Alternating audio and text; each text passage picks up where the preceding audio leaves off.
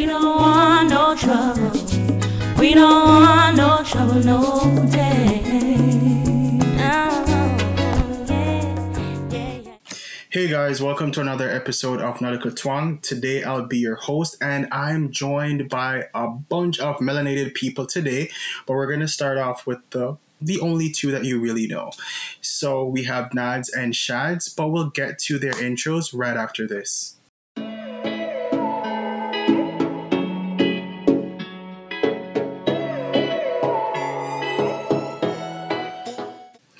So we're back, and today we are going to be speaking about the Black Man Can, just about everything about being Black in the Caribbean, in the North American space, even in Africa, and how we've used our Blackness to navigate society.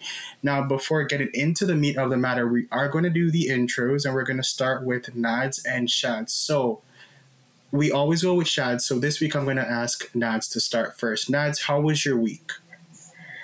Hi, everyone. It was good. Still tired. Still want an extra day so I can sleep longer. You know what? I want to stop go work. Yeah, that's just what I want to do. But that's not the case because I need to pay the bills, right? Yeah. True. The government is listening to this and they're waiting for your CERB application. Shads, I hope you intend to keep working. How was your week? I'm always hustling. I got my day job. I got my after work job. But I've been good.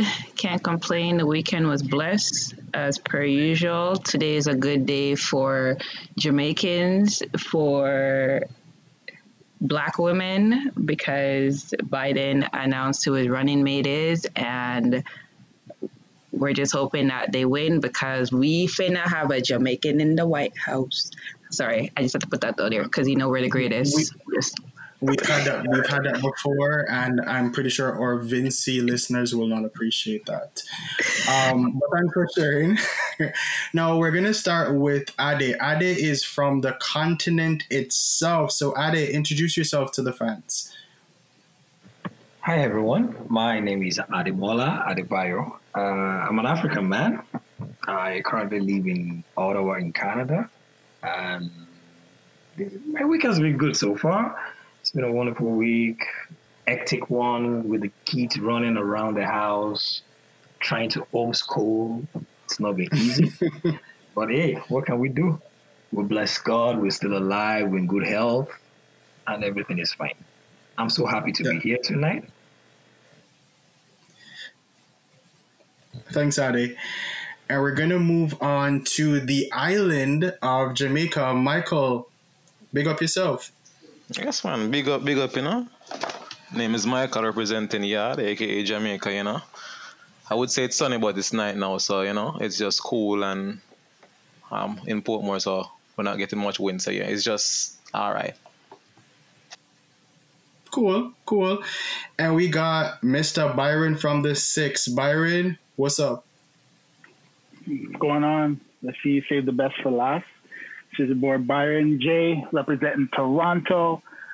I'm happy to be here. Just waiting for this check to clear. But yeah, let's get started.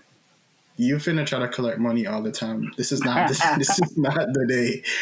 Okay, so I wanted to get into just, you know, Blackness and how was life for you growing up as a Black male? So I know we have people on the panel from the diaspora. We have someone from Africa. We have people from Jamaica. We have people who live in North America or they've traversed between the Caribbean and North America, or maybe just different countries in North America. So I want to start at the motherland. So Ade, tell us about growing up in Africa and what did it mean to be a male coming from a traditional African home? Like, what were you expected to do? Yeah, growing up in Africa, it was fun and tedious as well, especially when you're a man. And the thing for me, I wouldn't say it's unfortunate. It was good. But at the same time, it was tedious because I happened to be the first boy of the family after four girls. Mm. So there's a big expectation on you. And as a black man growing up in Africa, you're automatically growing up to become the man of the house. You're automatically growing up to become the head of the family at some point. So the kind of training you get growing up as a black African man, as an African man anyways, in Africa, we're all black. So growing up as an African man, there's a lot of expectation on you. You don't want to mess up. You can't afford to do the way the ladies are doing. You can't afford to take everything with levity. So your parents expect a lot from you. The society expects a lot from you. The society expects you to be the breadwinner of your family. Your parents expect you to project the name of the family in a good stand. You don't want to mess up the name of your family, right? Because you're going to be like an heir of that family. So everywhere you go, eyes are on you all over. And there's a saying in Africa that it takes only one man to give birth to a child, but it takes a whole community to raise that child. So you can imagine how that feels. In your community, it is not only your parents that are watching you. Everyone around you is looking up to you, and even your younger ones as well. So it's really, it really takes a toll on you. It takes a little burden on you that you're growing up as a black man, and you're growing up as to become a man. So expectations are always high, even from as little as age one or age two. Expectations are always high from you. So I know you mentioned expectations. So I'm gonna go into going to my grandparents in rural Jamaica. I know my grandfather growing up, like, he had goats, and he would say, you know, go tie the goats in a field or something of that nature, right? And I know it may not be the same in Africa. So when we're talking about expectations, like, what did you have to know how to do as a male in an African home? Did you have to know how to cook? Did you have to know how to repair stuff? Did you have to know how to, let's say, go into the fields or to carry on a family business? What was your role as a male exactly? All right, as a male in Africa, growing up as a male in Africa, all of those things you mentioned are part of the goals, are part of the expectations. Your parents expect you to be able to carry on the family business, if there is one. Your parents expect you, if they have a farm, you guys go to the farm together. If your dad is waking up 5 a.m. to go to the farm, my brother, you must wake up 5 a.m. to go to the farm with him.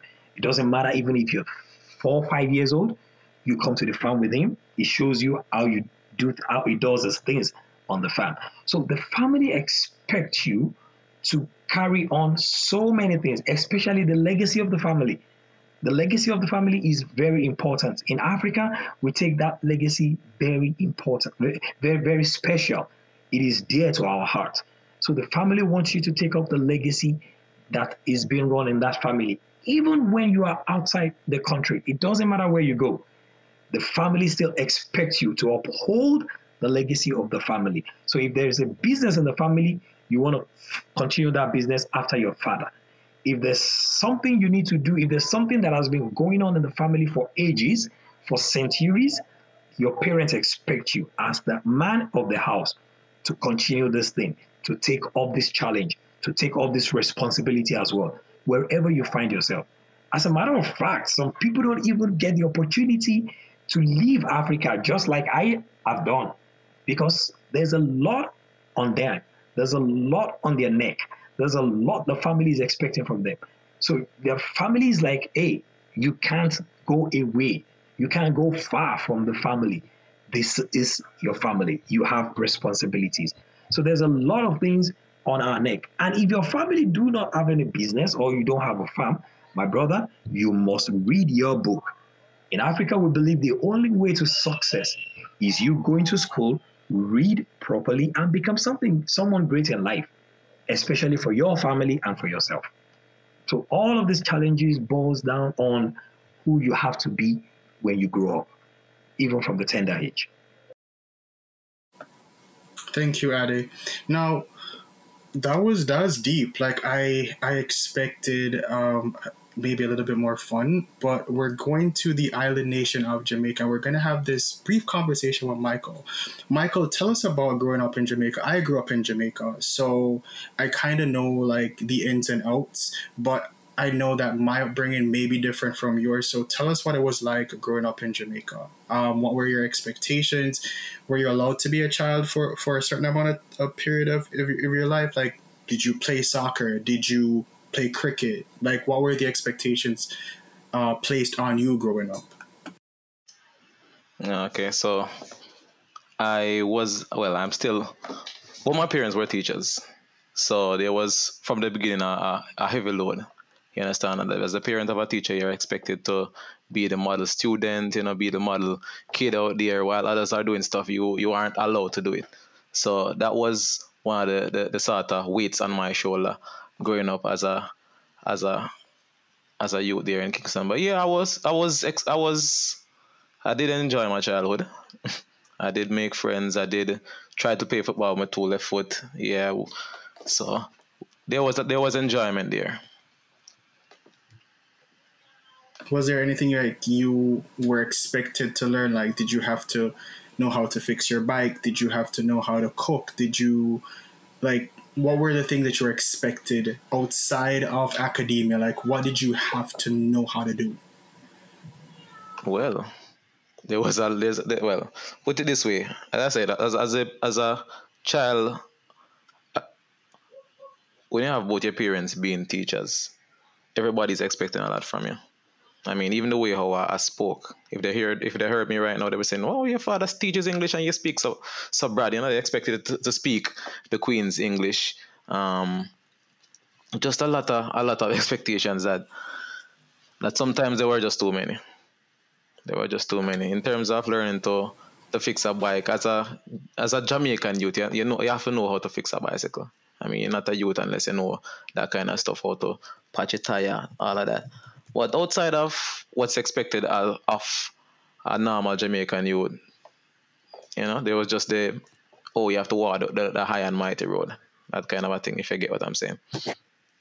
So, Michael, I know you mentioned that you're supposed to speak properly, but I know growing up in Jamaica, there was this narrative that men were supposed to speak Jamaican vernacular. They were supposed to speak Jamaican Creole because that was masculine, it was rough, it was tough. Only girls were supposed to speak formal or standard English. Did that apply to you growing up? Yeah, it did. I mean, at one point I sort of rebelled from the whole thing, and I remember my father was saying to me, "Hey, you know, look how you used to speak the good English, and now you just take up the coarseness." And I was like, "No, it's not really coarseness. It's just me expressing myself because, I mean, everybody around me is doing it, and I just don't want to be the odd one out, you know. Yeah, it looks good for you, but not for me." Okay, so switching to Jamaican vernacular was something that you did in order to blend in with the rest of the boys that you grew up with. Yeah. Understood. Okay. And as a form of rebellion. Okay. Rebelling against colonization. Now, we're going to move to Byron. Now, Byron grew up in Canada. He went between Canada and the States, I think. But his parents are Caribbean or Caribbean adjacent. Byron, what was it like growing up as a black male in Canada? Were there certain things that you were told not to do and things that you should do? And how did that shape you as a person? Honestly, it wasn't too far or too much different from the way Michael was brought up, or because my parents are Caribbean, they're from Caribbean backgrounds. But what I will say is that living in Canada or North America, I always tell people, I say we're spoiled, because we didn't have to go out to the farm in the morning and milk the cows or you know what I mean, like feed the dogs the fresh food in the morning or anything like that. I mean, my parents were very strict, you know, go to school, get a good education, stay out of trouble. But of course, like we're living where I'm living or where I was living here in Toronto, different neighborhoods, you didn't have the most affluent upbringing. There were people, you know, neighbors who, you know, like to lick shots at the end of the night. So as much as your parents are trying to steer you in the right way, you know, friends and the people you hung around with kind of influenced you to do other things. But I remember there was a time where I went and I stayed with my grandmother in Brooklyn one summer, and my cousins, over the first day I got there, they told me, you know, this is not like Toronto.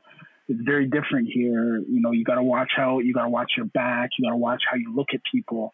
And that year was my very first year of actually being afraid to go outside.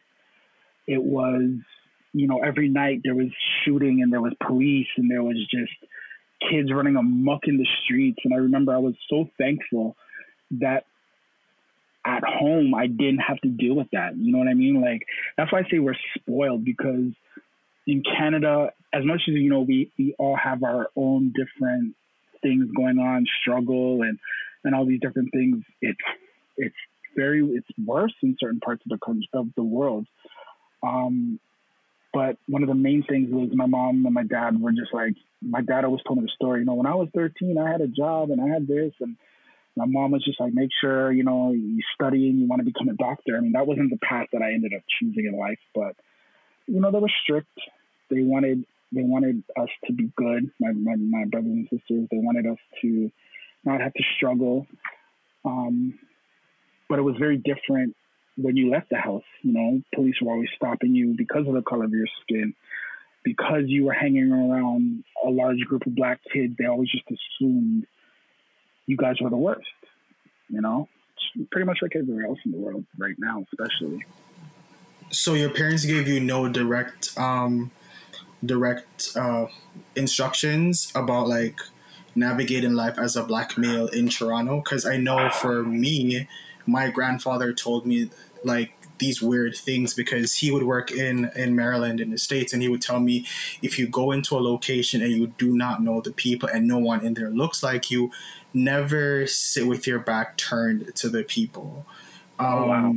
Because, you know, like, you can be jumped, and it has happened to his friends. But this happened, like, let's say in the 60s and 70s.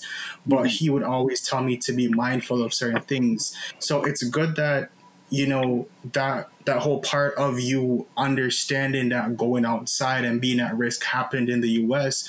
and in Canada. It was kind of like a safe haven for you, even though you had to be, you know, mindful that the color of your skin will result in you getting stopped. So I totally understand.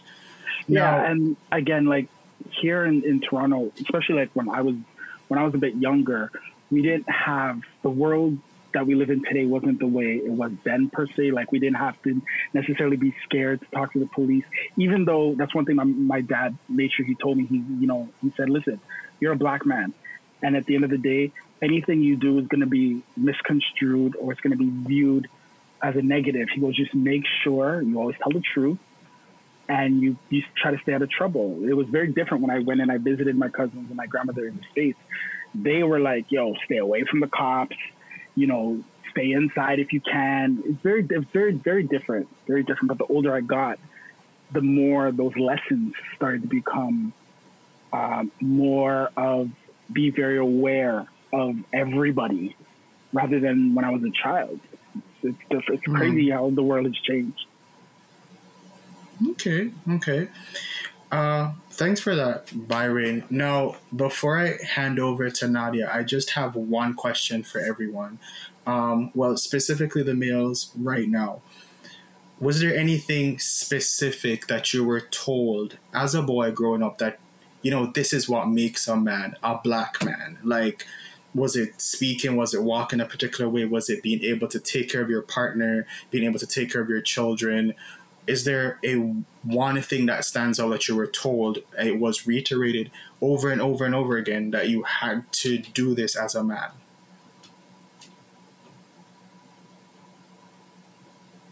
Go ahead, Michael. Well, there's something that my father said to me that sort of still resonates with me. He said to me, no matter what you do, be true to yourself and always tell the truth. And he was saying it in the backdrop of something that I did, and, you know, I sort of lied to him about that. And he sort of detected it, and he said to me, all right, watch this. You see, when you tell a lie, you hurt your own credibility. And people not going to trust you. So don't say something in order to make other people happy. Think about yourself and your people. And tell the truth. And that sort of stuck with me. So I guess that was the underlying, I guess, narrative was that a man is only as good as his word. As his word, yeah. Okay, perfect. Okay, Ade, go ahead. Yeah, for me, well, growing up, the way I was brought up was that you have to be independent. You're a man. If you're not independent, it takes away that dignity of manhood from you. For you to actually be a real man, you must be independent. You must be able to feed yourself, feed your family, provide for yourself, your family, and your extended family as well. So it is a very important thing for us in Africa, being independent as a man. It's like a dignity for us. Thanks, Ade. Okay, so I'm going to go ahead and hand over to Nads, because Nads has something that she wants to ask us, and maybe it will kind of spew into what Ade just spoke about. So Nads, take it away. Okay, so there are certain, well, based on what Ade and Michael said, that what their parents or who's in the community taught them how to be a man. So I just want to throw this out and to ask them, were there any practices that you thought were like probably like beneficial to you, or was it as you get older you're like, I don't think this was too toxic, I don't think I need to continue with this, that with your parents instilling you? I know for me, as being a female back then, I was told to always behave like a lady, always close my legs, always make sure my hair is tame, and always be pretty with makeup. I mean, I as I get older, I differ from all of, well, except closing the legs, but I differ from wearing makeup. I differ from all of those stuff because I was like, I want to be natural. I want to wear my bare face. I don't want to put on makeup because makeup would actually let me have oil in my face, and my face would be ugly as I get older. So I want to stay pure. But I know for a man, there were certain practices that your parents would probably instill on you back in those days. So I know for my husband, like there are certain expectations for that's his mother, because he was brought up in a single parent family. And there were certain things that she taught him that a woman should do.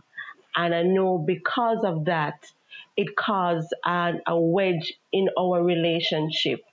And what he had to do, he had to unlearn that because it was tearing our relationship apart. So he had to I'm going to compromise with my wife and understand that what my mom has taught me, like what a man's supposed to do versus what a woman's supposed to do, I have to make it my own. So I just want to throw it out today. Were there anything that you were taught back in those days that you had to depart from it because it was too toxic or too much? I wasn't pertaining to the millennial growing. It wasn't pertaining to what you see your morals and values now. So is there Francois? Okay, so I think Ade wants to go after me, but Ade touched on something that I think is a huge deal in the Black community, especially with Black men. We grew up learning independence, but we don't learn interdependence. So when we go into relationships, we always feel like we always have to be the breadwinner. And sometimes when we're hurting, we're going through stuff, we don't take the help that is there, the hand that is stretched out, because we feel like if we take help from someone else, then we're less than a man, because to be a man is to be independent. So sometimes we hurt ourselves with, learning to be independent, but not knowing that at some point in time, it's okay to take a hand, because definitely learning how to be independent works well for me. But there are times where I'm going through stuff, and because I have this mindset that I need to be independent, I don't get the help that I need from people around me, because I feel like it makes me less of a man or less of a person based on how I was raised. Another thing that I learned that was very toxic or it was beneficial growing up was to not show emotion. So I could go to school and go through stuff and not be hurt, be a duck, have the water, run off my feathers, and I'd be okay. And I find that when you don't process as a child, and, I went through a couple of things growing up as a child, like, family breaking up, stuff like that, physical abuse, but you don't get the chance to show that emotion. And what happens is that when you grow older, you don't process emotions well. So you could be hurt. I don't necessarily cry for purpose. If someone dear to me dies, it takes a lot for me to cry. Me crying now is out of anger, because I cannot process anger well, and because I can't do something irrational, I cry. And that rarely ever happens, because Black men aren't supposed to cry. They're not supposed to show emotion. They're not supposed to project how they feel inside. And I feel like a lot of Black men they end up being hurt because they're not able to process their emotions well. And sometimes it's going into relationships with women that allow them to kind of like fix that part of themselves where, okay, it's okay for me to be vulnerable at this point. Wow, that's it's interesting you say that. I'm just going to jump in real quick because for me, it's kind of the same thing. I've never seen my dad cry. I see my dad cry once. And I had an emergency operation I had to have, completely just out of the blue. I was 21 years old. For the first 21 of my years of my life, I had never seen my dad cry. I had never seen him shed a tear. I was never told necessarily that, man's not supposed to cry. Like my older brothers and stuff said that, but my dad never said a man's not supposed to cry. What he did portray and what he did show was that, yo, you're a man. Stand up with your back straight, shoulders out, and act like a man. And like you said, as a child, if you're not shown, a certain type of emotion, or if you're not taught how to show emotion, you can grow up to be the type of person that only cries out of anger because I don't know how to process my feelings. That's the one thing about me, like even as an adult now, I don't really show emotion because I just never was that type of person. But like you said, I feel like parents nowadays should really let their kids know, male or female or whatever gender they're choosing to be, that, it's okay if you feel some kind of way, or it's okay to express yourself, not in a disrespectful way, but, be able to say what you feel, so that it doesn't turn into this toxic, keep it all inside. And then when something really goes to a certain limit, you explode. You know what I mean? Like, it's okay. Like, my dad never really hugged me.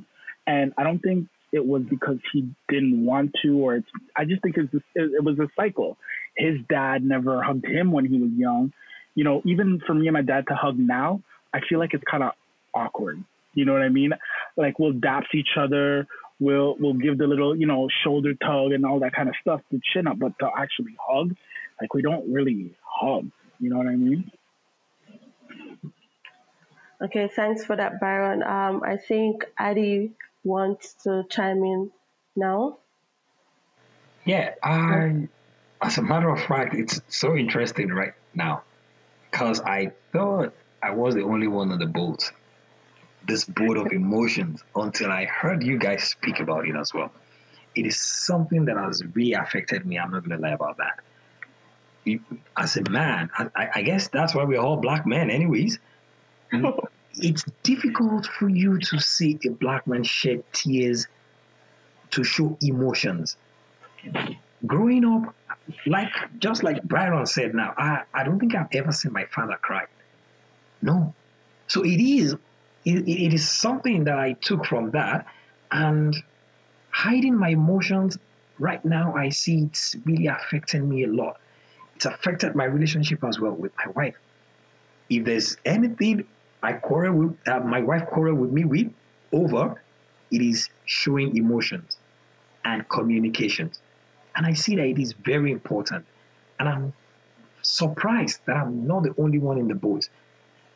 We're about 4 guys here, and almost every one of us, we're sharing the same experience. Apparently, we have millions of black men out there that are also in this kind of boat. And this is not a very good way to live. This is not something that is that is okay in this century, in this day and age.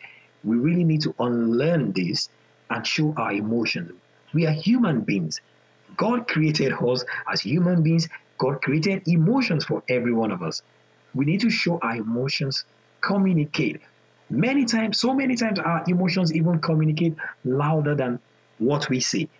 The way we react to things, it goes a long way to express how we feel about life. So I think it is something we should all try to unlearn and change that mentality that we grew up with. Wow, thank you for that. I can totally relate to that.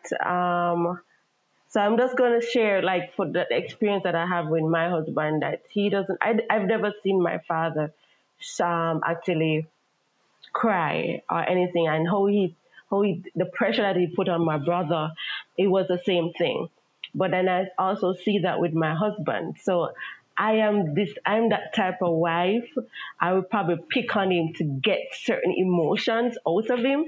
It's probably not the best thing, but I just want him to open up to me, so I know, because sometimes he do bottle up things, and then there's a big explosion, and then I no longer know him.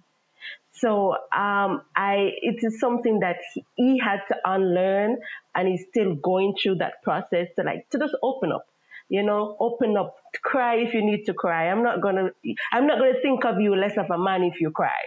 I'm gonna think you're more of a man because you're free to share your emotions. So this is just from a woman's perspective, how do I feel if a man gets emotional and share how they feel?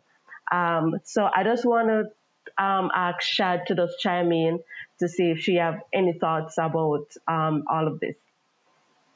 Shad? I mean, it's similar as well. I can't remember a time that I've seen my dad cry or my stepdad. I don't think I've ever seen them do both. Do I know that they have emotions? Do I know that they're human? Yes. They probably have cried in private for all the reasons that the men on this panel have expressed.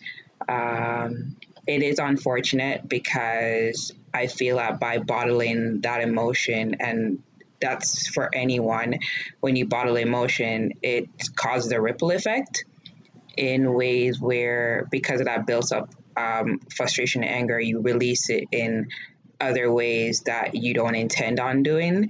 I've also never seen my grandfather cry, but then again, my grandfather's a G. I don't think he's ever been in a situation where he has to cry. Because Tauruses don't cry in public. We don't let people see us cry. Amen.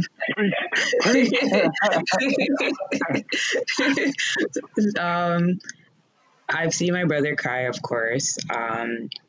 I've seen my cousin, my male cousin, cry. But I think because our family, nowadays, we're allowed to show emotion. So it's not like, why are you crying? Stiffen up that upper lip, like, man up. No one's telling you that anymore. It's like you're free to express how you're feeling, and it's okay to talk about your emotions. And I think that's a good start. I know if I have a son, I intend on letting them know it's okay to cry, because I don't want them to be in a situation where, because they're told to do the opposite, it causes problems in other areas. And I would feel horrible as a parent that I've led them to that state. But that's just me. I mean, I'm pretty sure there's reasons why Black men especially are told to never show emotion, and you guys do go through so much in society, and it's like you're basically having to put on a brave face, which leads me into my question. How has the recent changes in the world of COVID and BLM changed how you view yourself as a Black male? And I want to start with Byron. I don't really think that this has really changed how I viewed myself as a Black man. I always knew that we as Black men are powerful within ourselves. I always knew that the world didn't view us as powerful beings, that they viewed us as, you know, minor entities, that they viewed us as thugs, regardless of class, regardless of job. I think what's going on right now with Black Lives Matter is it's showing the world how powerful we really are. It's showing the world, and not just Black men, but Black women.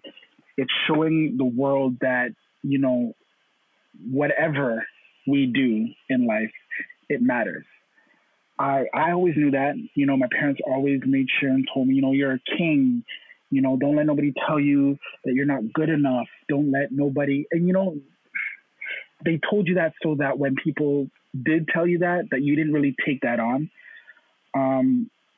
And I didn't. You know, I mean, yeah, there were times where people would say things and it kind of, you know, was discouraging. But all in all, I knew that we were powerful people, and I knew that we were feared people. It's just now that the world is now like, oh, shoot, they're not just thugs and, you know, ghetto jingbangs. Yo, these people are actually, like, their lives really do matter. They have something to say. They're not just, you know, hooligans. They actually have sense, and what a time to be alive. You know what I mean? I hear you. I mean, I think it's sad at the same time that it took so much negative things to happen for them to see that there is so much good that the Black man has to offer and has been offering forever. Yeah, for sure. How did it shape? Like, I think COVID stayed inside, watching the Black Lives Matter protests, watching Ahmaud Arbery as well as George Floyd. Watching George Floyd on the pavement cry out for his mother, to me, it spoke to the vulnerability of Black men and how we... George Floyd is massive. He's a big dude, or he was a big dude.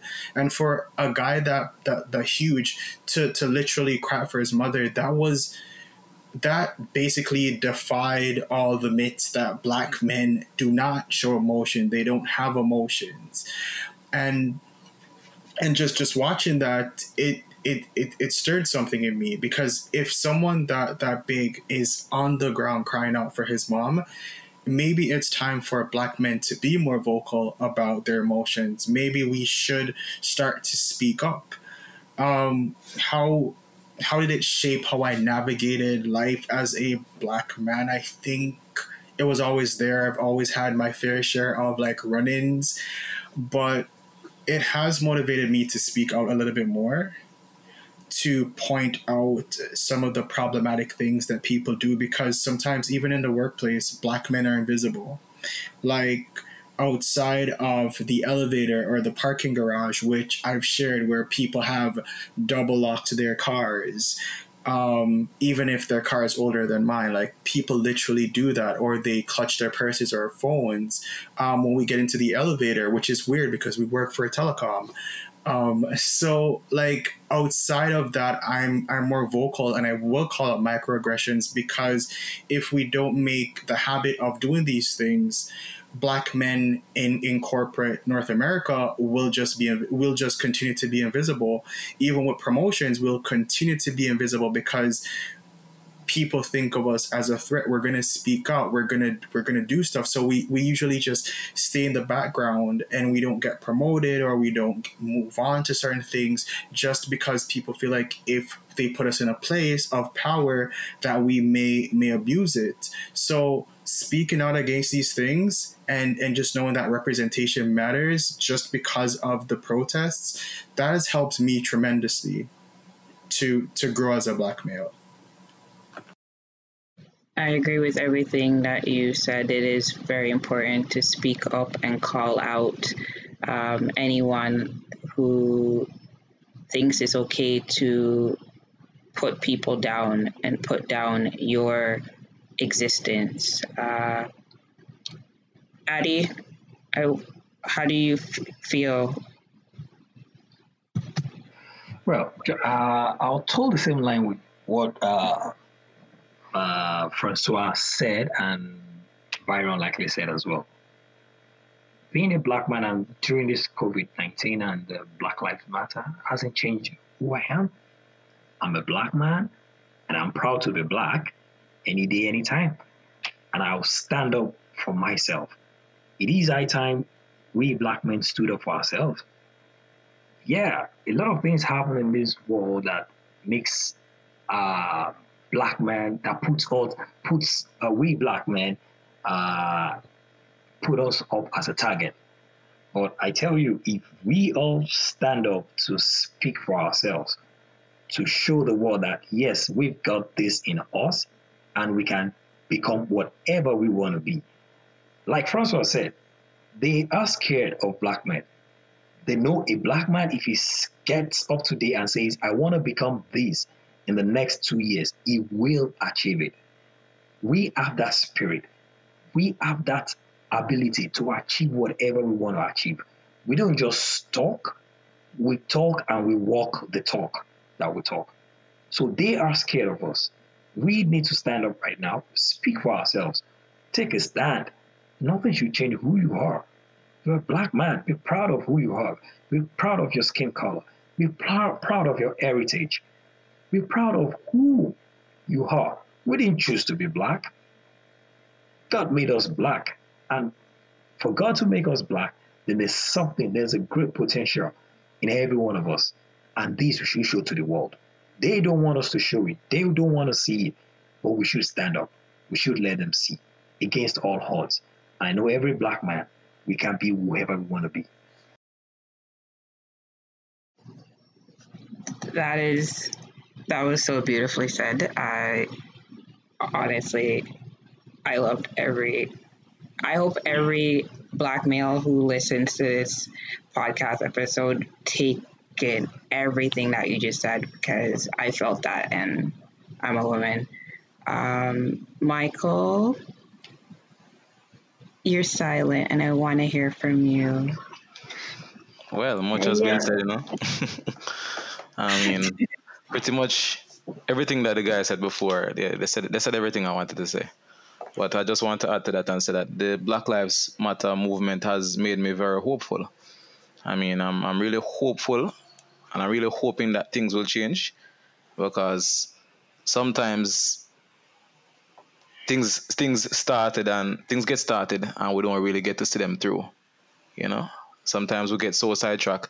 There's a whole lot of noise right now, but we need to seal the deal. We need to get it done and get some sort of legislative win that will sort of push, you know, make these things into law. And we're getting some pushback on that front. So, yeah, there is a lot of noise and there's a lot of stuff going on.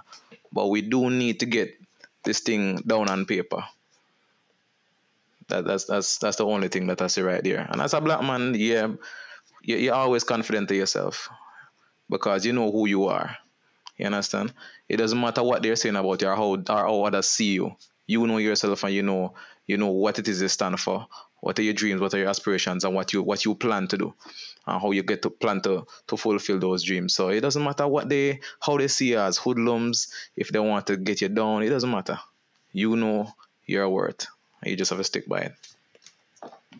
I wanted to ask you something specifically, Michael, because you are in JA, a black man, like, fighting colorism and just, like, your presence in the office, how you present yourself or how you're expected to present yourself, your hair, your appearance, all that. What's that like for you? Well, you know, down in JA, we don't have the levels that we have over in the US and so forth. But I mean, it was I think at one point, in terms of how you presented yourself. I think right now the big thing is where you're coming from, in the address that you put down on your resume, or so on and so forth. That can either open doors or close them really, really tight for you. So, in terms of the color of your skin, that was there at one point, but that has faded away. That has faded away rapidly. So that's comforting about the colorism aspect. It's still unfortunate that we still have a socioeconomic issue, it seems, and an address is such a big deal still. Hopefully that's something that changes. Yeah, let's hope that changes. Because everyone should be entitled to opportunities, and how can people grow if we're judging them by where they live, right? That stifles the economy, in my opinion. I don't know if anyone feels the same. But Doug, I want to throw it back to Dougie because he is our main host and he might have a few words to say.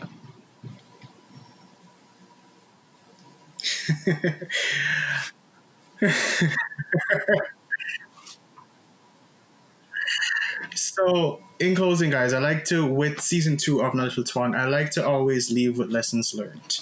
And something I learned today was the emotion part of black men. I thought that it was somehow tied to being brought from Africa to the New World.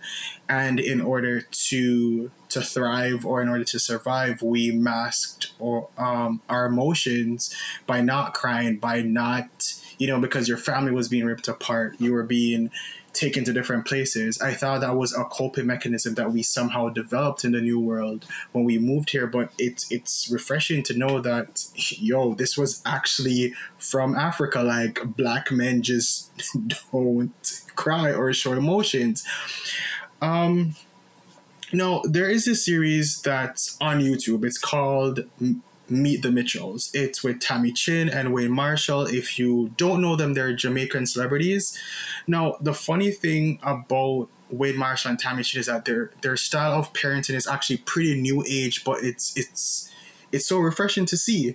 Wayne allows his boys to be boys, but at the same time, he allows them to show emotions. In closing, I know Ade is a parent. I'm not quite sure about Michael.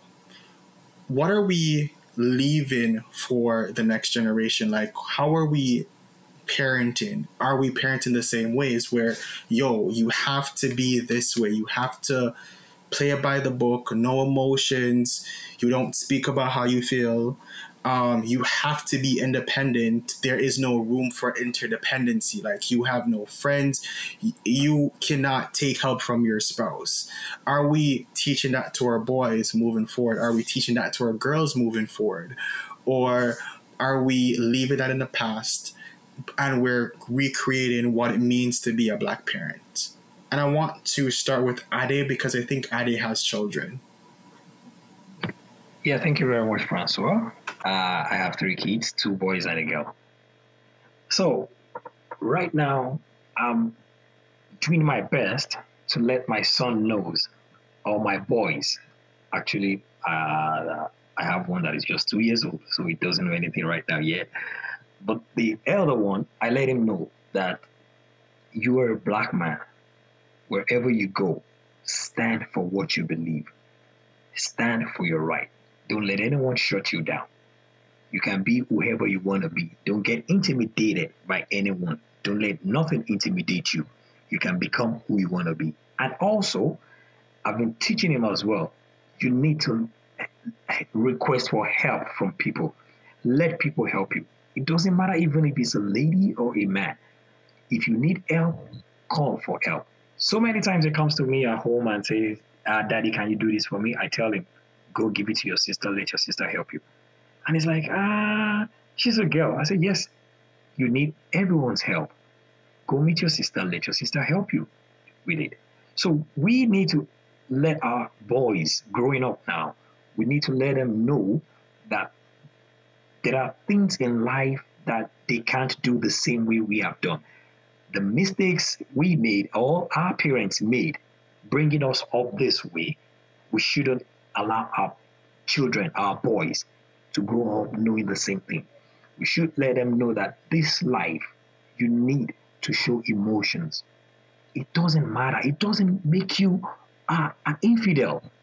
Showing your emotions doesn't mean you're not a man. No, it just shows exactly that you're a human being. You're whom God has created you to be. You're not a solid rock. Come on. Rocks do bleed as well. So if something is making you to bleed. You need it. You need to show that emotion. We need to see that, yes, you're a human being. So we also need to let them know that we need everyone to become who we want to become. You need help from everyone. Your wife, your friend, if you need help, call out for help. We shouldn't raise our boys to be rigid like our parents did for us. We shouldn't raise our boys to be just independent and not interdependent. So we should change the way we raise our children up. We shouldn't let the way our parents did for us, we shouldn't let it affect the way we're going to raise our boys. Thanks for that, Ade. Now, Byron has his hand up. So, Byron, what do you have to say? I definitely agree with Ade. You know, teach our kids to love and how to be loved. Show them how to speak their mind. You know, not in a disrespectful way, but be able to say, you know, Mom, the way you talk to me, you know, is disrespectful. It's one thing to be a parent and to be hard on your kids and show your kids, but I've seen parents who straight disrespect their kids, straight disrespect. You know, show your kids love and respect. Hug them. Men, hug your sons. It's okay. It doesn't mean your son is soft. You know, and not just your sons, your little brothers. Like, you know, there's. It's not just about teaching your kids. It's about teaching our kids, you know, our boys, our cousins, our younger siblings, our friends' younger siblings. Be a bigger brother to the people in your community. If you see the kids, you know, your neighbor's kids running around not knowing what's right and what's wrong, just be like, yo, you know, young man, you know, this is not what you go about doing things in life, you know, XYZ, because sometimes there's not a parent in the home. There's not a dad in the home. Sometimes there's not a mom in the home. Sometimes it's just grandma. Sometimes it's just auntie, it's big sister. And, you know, in trying to provide for their kids, sometimes lessons are lost. Sometimes I can't show love. I can't show you love because I'm not home. I'm so busy working. I'm trying to put a roof over your head. But, you know, everybody out there, just take a minute to hug the younger generation, show them the way. You know what I mean? Not just a dad to his son, to his daughter, not just a mom to her kids, but a brother to a brother, a brother to a sister. You know what I mean? Understood. So you mentioned something about the home being like it could be missing a parent, it could be missing both parents, and it could just be grandma.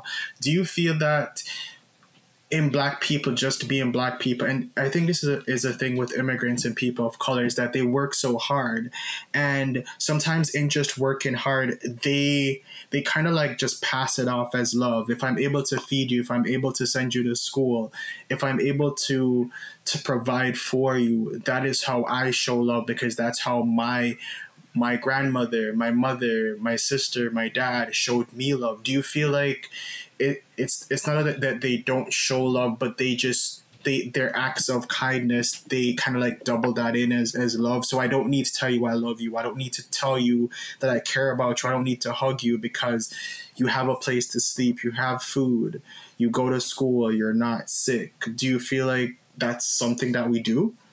Yes, 150%. Love isn't just in materialistic things. You know, love isn't just I provide a roof over your head, so that means I love you. I provide food on the table, so that means I love you. Guess what? There's a lot of murderers who provide homes and who provide food for their table for their children that they beat, lock in cages, and kill. It's not love.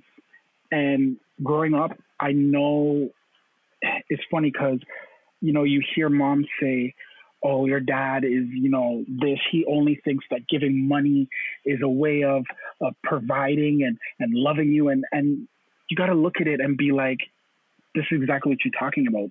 Dads or moms think that by giving you money, child support, or by giving you a place to stay, that equates love. And this is why a lot of our generation grows up and we don't know how to love. We think that me loving this girl is me buying her a Birkin bag. You know what I mean? Me loving this girl is showing up in a whip that I can't afford to impress her. That's not love. At the end of the day, something my mom said once, she goes, you know, her mom told her once, I would rather be broke and have all my children in the home struggling than be rich and be outside and have a nanny. And in that moment, I knew exactly what she meant. She meant she would rather show her kids love and affection 24/7 by being there rather than having to go outside and get a roof for them. So I think that the younger generation of parents need to really understand that providing a house, a home, food, doesn't necessarily equate love. That is a basic human right, I think, is to be in a home with a roof over your head, to have food on the table. If not, it doesn't equate to love.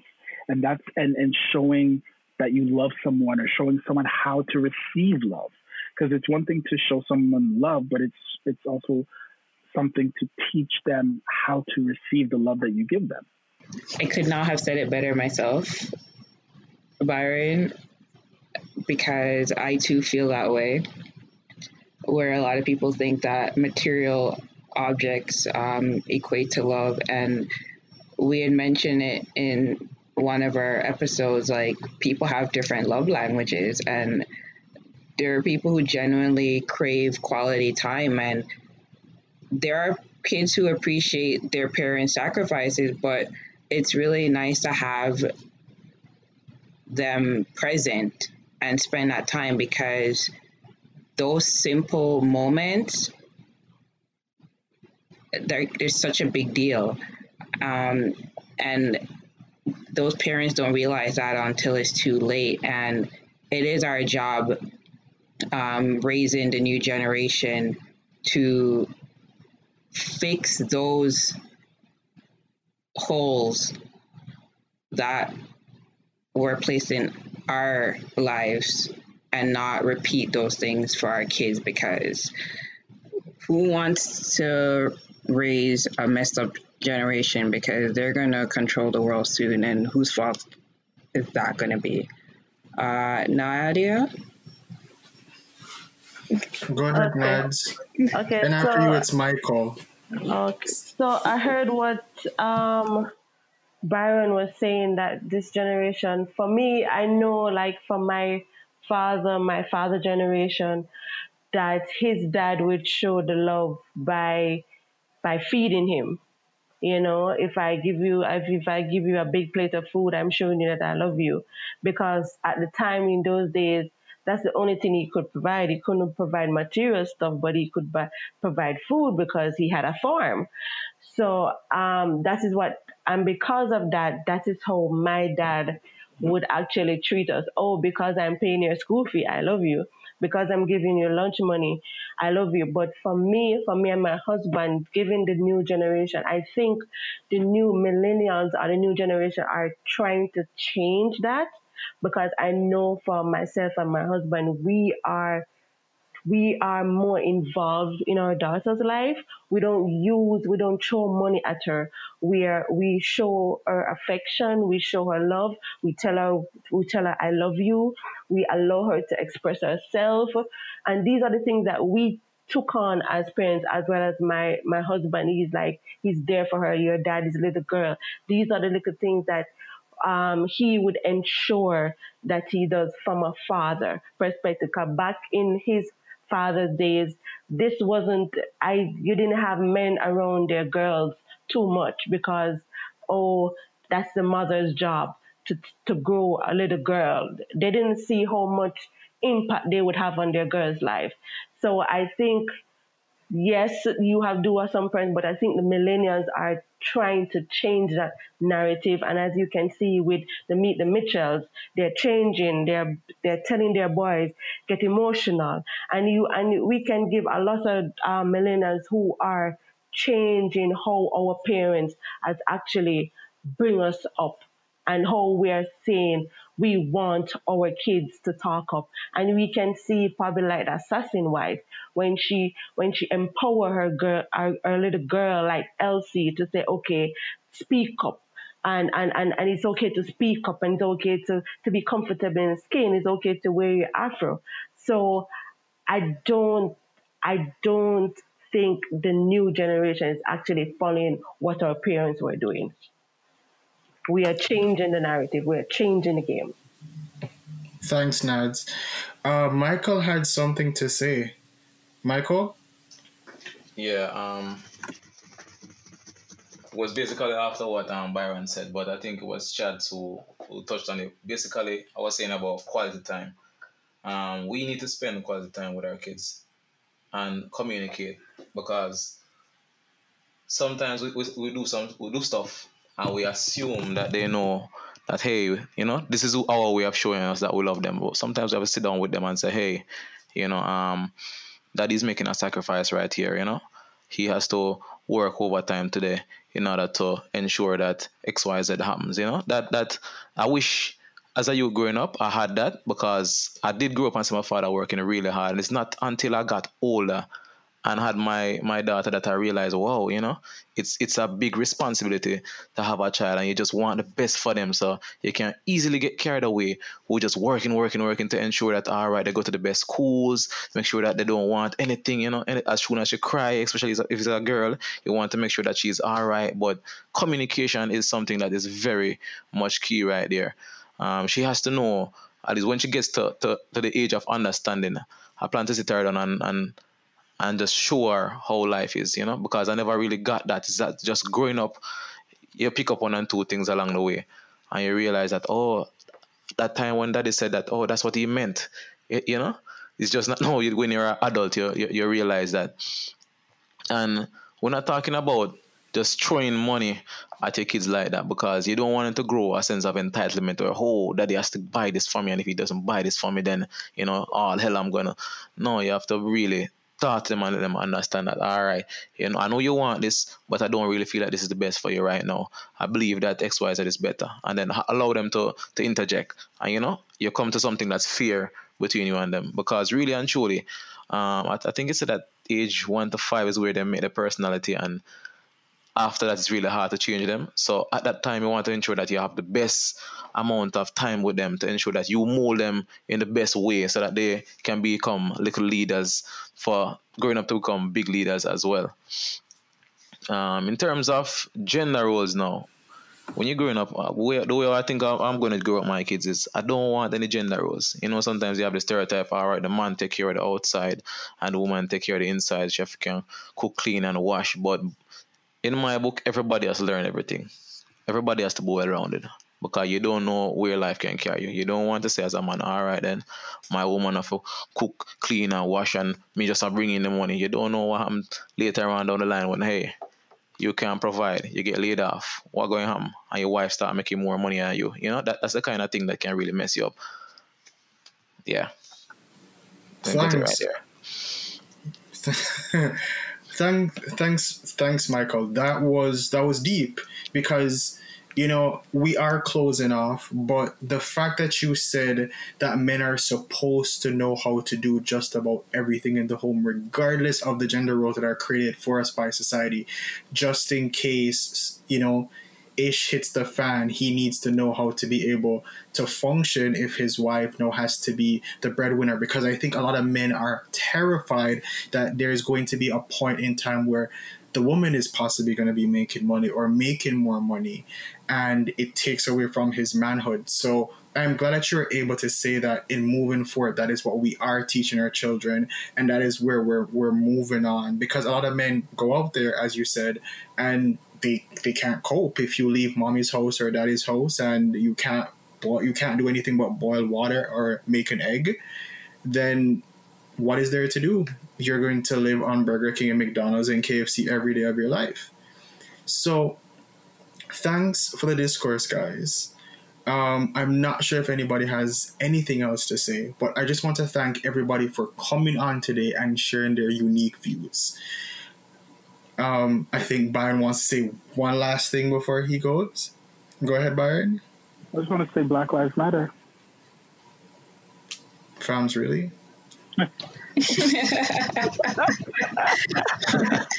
You interrupted my clothes to do that. It's fine. I'm holding my fist high in the air. Wow. Say it loud. I'm Black and I'm proud. I'm proud. Thanks, guys. Yeah. So from me here at Nautica Twang, as well as the other melanated people on the panel, until next time, walk good.